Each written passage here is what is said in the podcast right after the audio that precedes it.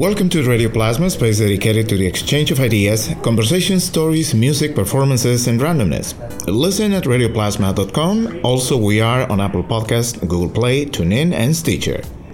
I'm your producer and host, Johan Rashivega, and during this summer, it's time to go out. And we are right now, actually, in Northampton City Hall. The reason for it is because we're going to talk about an exciting program, and here we are in the planning office at the Northampton City Hall with Wayne Feiden. Thank you.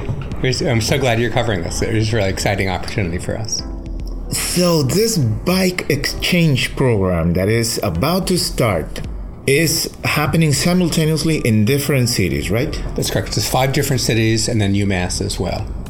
For people that have been actually beginning to notice some of the ducks placed in different areas, there has been a lot of questions about it. Like, what is that?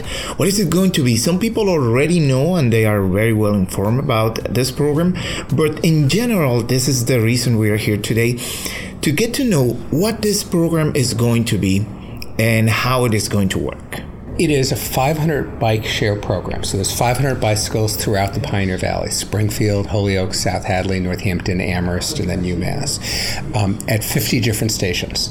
And people can join the system. Um, so you can join for a ride, you can join for a day, you can join for a month, or join for a year. And then whenever you want to take a bike out, you just go up to the system and grab a bike, and you can come right back to the same bike share station or come to one of the other 49 bike share stations that's out there. So I, for example, live a mile from downtown. I can walk to the nearest bike share station. I can grab a bike, bicycle downtown, and then leave it downtown. And then middle of the day, if I have to go out and do an errand, I can grab a bike, uh, and come back. When I go home, I can grab a bike and go back. Um, and the idea that the reason for the share is it means the bikes are, at least if you're close to one of those 50 stations, the bikes are always there. You don't have to worry, well, I'm getting a lift one way with a friend and I'm walking one way, or it's raining and I don't feel like riding.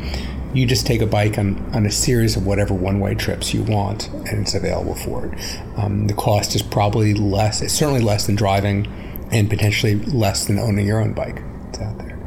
So the memberships, the way they work is if you join for a day, month, or year, you're getting unlimited 45 minute memberships. So if you want to ride forever, you can just do a series of 45 minute rides. You have to come back to a station every 45 minutes. Uh, and the reason for that is we don't want someone to take the bike and take it home and then lock it up to a tree we, we the goal is to get the bikes to be used by multiple people, five, six times a day for each bike. As I say, if you're going from Florence to Amherst, for example, you might ride downtown and then you check the bike in to reset the 45 minute clock, and then you go to Amherst and then put the bike you know, reset the clock and then come back. So you could do that. Most people don't. We find that most people are probably doing 10, 20 minute rides, but it's available for anything the way people want it. So when people who check out one bike in a station, they already have to be signed up into the program, right? Or is there a possibility for someone to just check out the bike? So you can always do it if you have a smartphone. You can always do it from a smartphone. So you can go to any of the 50 stations and pull out your smartphone and register right there. There are going to be a total of nine kiosks throughout the valley where you could, if you don't have a smartphone, you could go in just with your credit card and sign up right there. So downtown, for example, in Pulaski Park and at the train station, there'd actually be a, an intelligent kiosk where you could sign up. But anywhere else, you'd use the web or use your phone. How, in terms of safety for the users of this program, and when I speak about safety, is is there helmets available? Because I noticed this concern about people. Is there any availability of helmets? Users have to provide it, or how is the requirement for it? Right. So we very strongly recommend helmets. We think people should always use a helmet, um, and it's unwise not to. It's not required by state law, so people certainly have the, the option not to use a helmet. We don't provide helmets. Um, it's a challenge for bike share programs everywhere. The problem with helmets is both the cleanliness factor, but also if you're ever in a crash, the helmet you should throw your helmet out and so it makes us a little bit nervous having helmets that we wouldn't know where they came from. So, as far as I know, Seattle's the only place that's really tried to deal with helmets and it hasn't been totally satisfying. So all the other bike share programs urge people to bring their own helmets. You know, it's interesting how the market's responded. Um, so a lot of people do. They carry their helmets. You know, you can actually get you know a strap to carry your helmet with you. There are now two or three companies that actually make collapsible helmets. Some are still beta testing. I think there's one that's now on the market, um, and and I think that's in response to bike share that's popping up everywhere. If you have a you know if you're carrying a briefcase, you can carry your helmet and pop it out when you do it. So I'm hoping we see more of those. Um, we are going to try to do some programs that are helmet giveaways. Particularly, we're trying to make sure we get low income individuals. We're putting some of the bike share stations close to affordable housing projects. We're working on trying to get lower rates for affordable for lower income populations, um, and we want to do some helmet giveaways so that that's not a factor. But otherwise, yes, bring your own helmet. Um, and the other thing, for that matter, is bring your own light if you're riding at night. So the bikes have good front lights and back lights that make the bike very visible, but not necessarily that shines on the trail. And so we hope people get in the habit of grabbing a helmet and a light. You know, I have a light permanently mounted on my helmet that works well for this kind of thing. So that means the access to the bikes is available 24 hours? That's correct. Bikes are available 24 hours, eight months a year. They're not, they're not available during the winter. But from April 1st to December 1st, anytime you want, um, we're, we're dealing with, with trying to figure out the lighting. So our theory is not that many people are taking bikes out at two in the morning. So we're probably going to turn the lights off in the in the bike share stations mm-hmm. at some point. But since you should bring a light with you anyway, it'd be easy enough to take out. So how this is being targeted in terms of the accessibility for users in the community to get access to this program? So the way people sign up is they go to valleybike.org and they can sign up right there. The site had had some bugs, so if you tried to sign up before, it wasn't working, but it should be working right now. And so they can sign up right there, and they can again sign up for an individual ride. So you pay five dollars as a one-time fee that lets you then sign up for any a, a ride for two dollars. So I know I'm only going to ride once every few months. I might buy my five dollar pass, and then when I want to ride, I pay per ride or I can sign up for 24 hours or a month or for an entire year. You know, that, those those choices are out there. So that's sort of the core way people sign up, and then our vendor, the company who's supplying the bikes and doing the work, they have a marketing coordinator, and her job is largely to identify big events.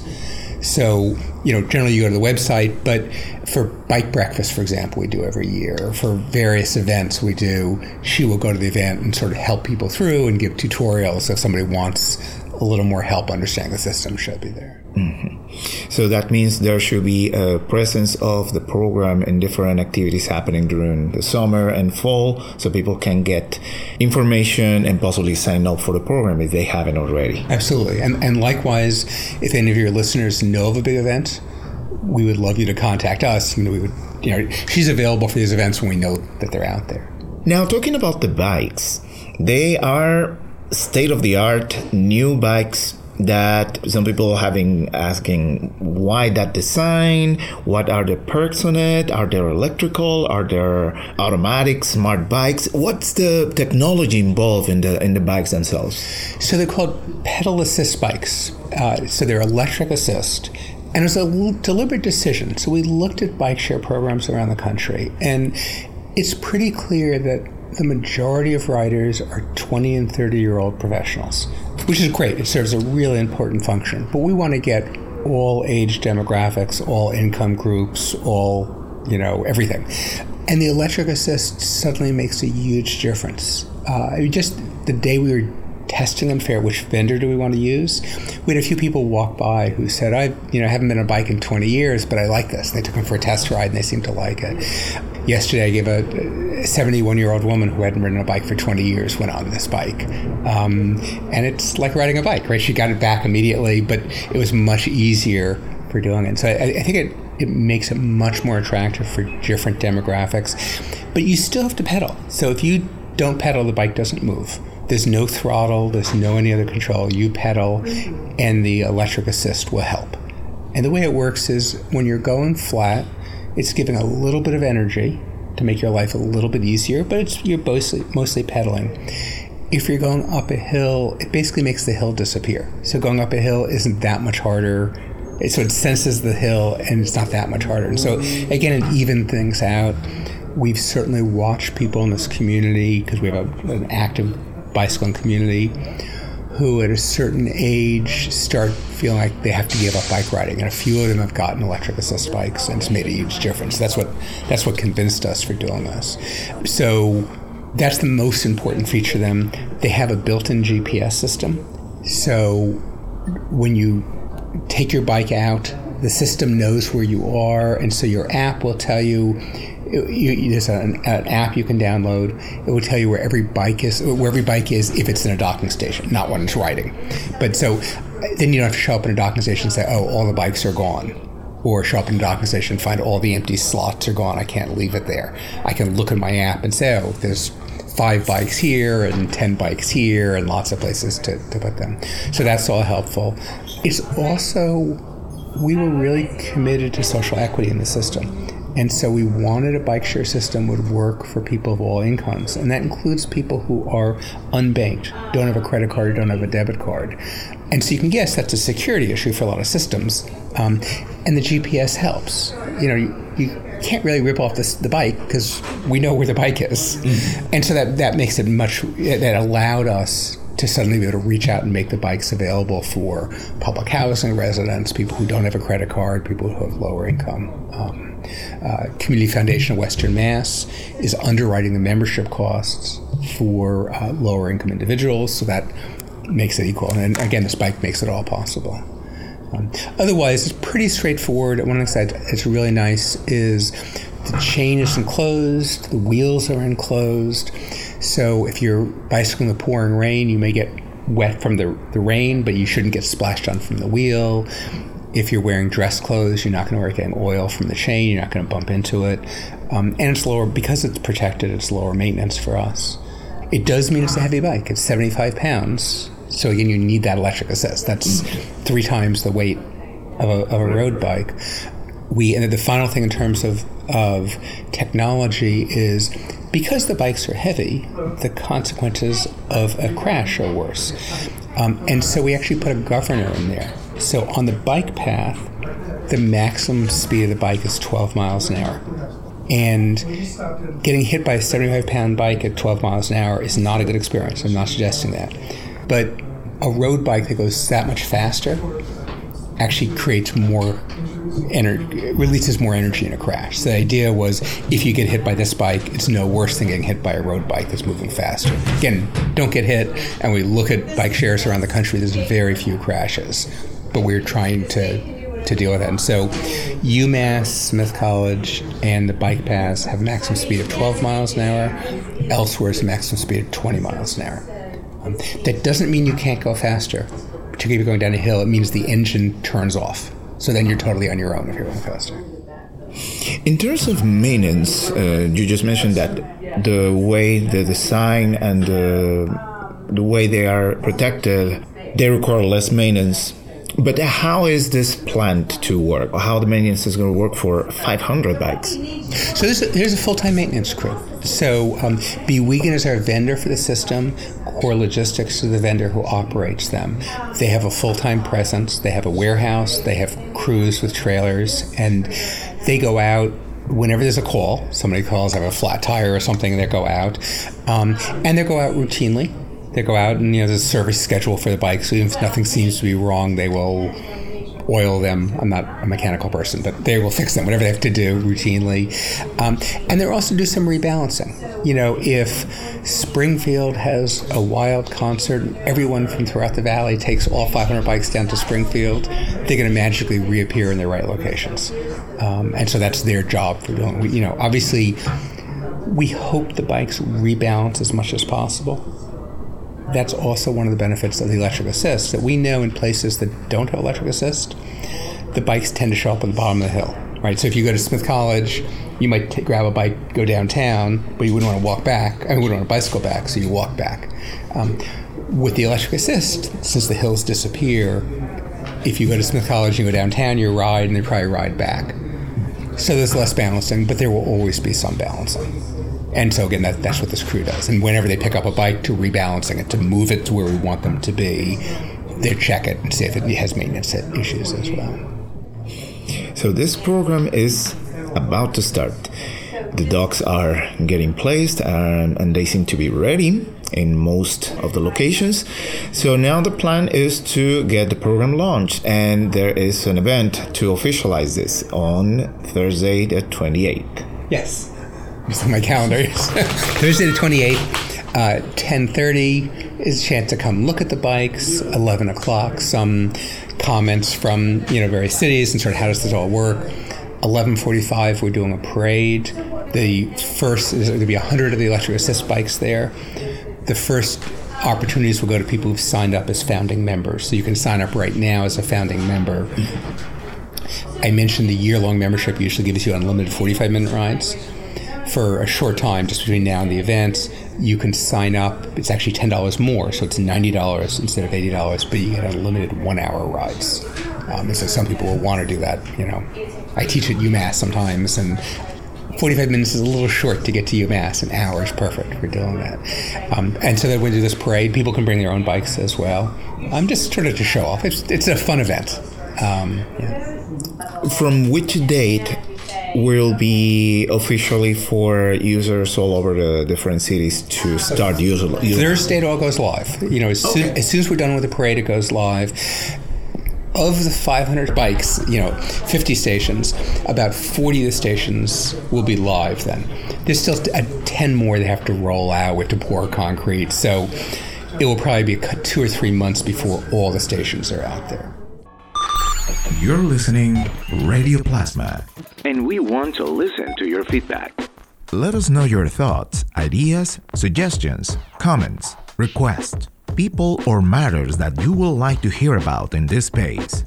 You can contact us on our website radioplasma.com and through our social media channels Twitter, Radioplasma Lab, and Facebook.com slash Radioplasma. There has been some questions and concerns regarding how to prevent damage, theft from these stations or the bikes just disappear. Yeah. What are the measures being taken for for this to to minimize the impact? So a few answers. First, to start with, there are a lot of bike share programs around the United States and around the, the world. Um, in communities with much more challenges than we have. And the theft rate is very low. The company we're using, for example, um, has a system a similar size in Baltimore, um, which certainly has a higher crime rate than anywhere in the Pioneer Valley. Uh, and they've had very little problems for doing it. So I think that, you know that's sort of the context is it's not usually a big problem. There's a few different measures. One, as I mentioned, the GPS. So if someone steals a bike, we can track it down. Um, there's no question there have been some times where someone steals a bike for a joyride and then leaves it somewhere, but then we expect to recover. So that, that's the first one.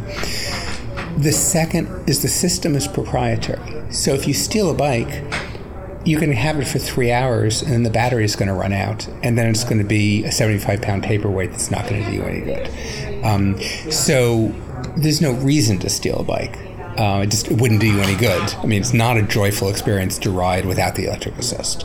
And then I guess the third thing is they have good locks, so that we're in the docks. It is really hard to pull out the bike for, for doing it.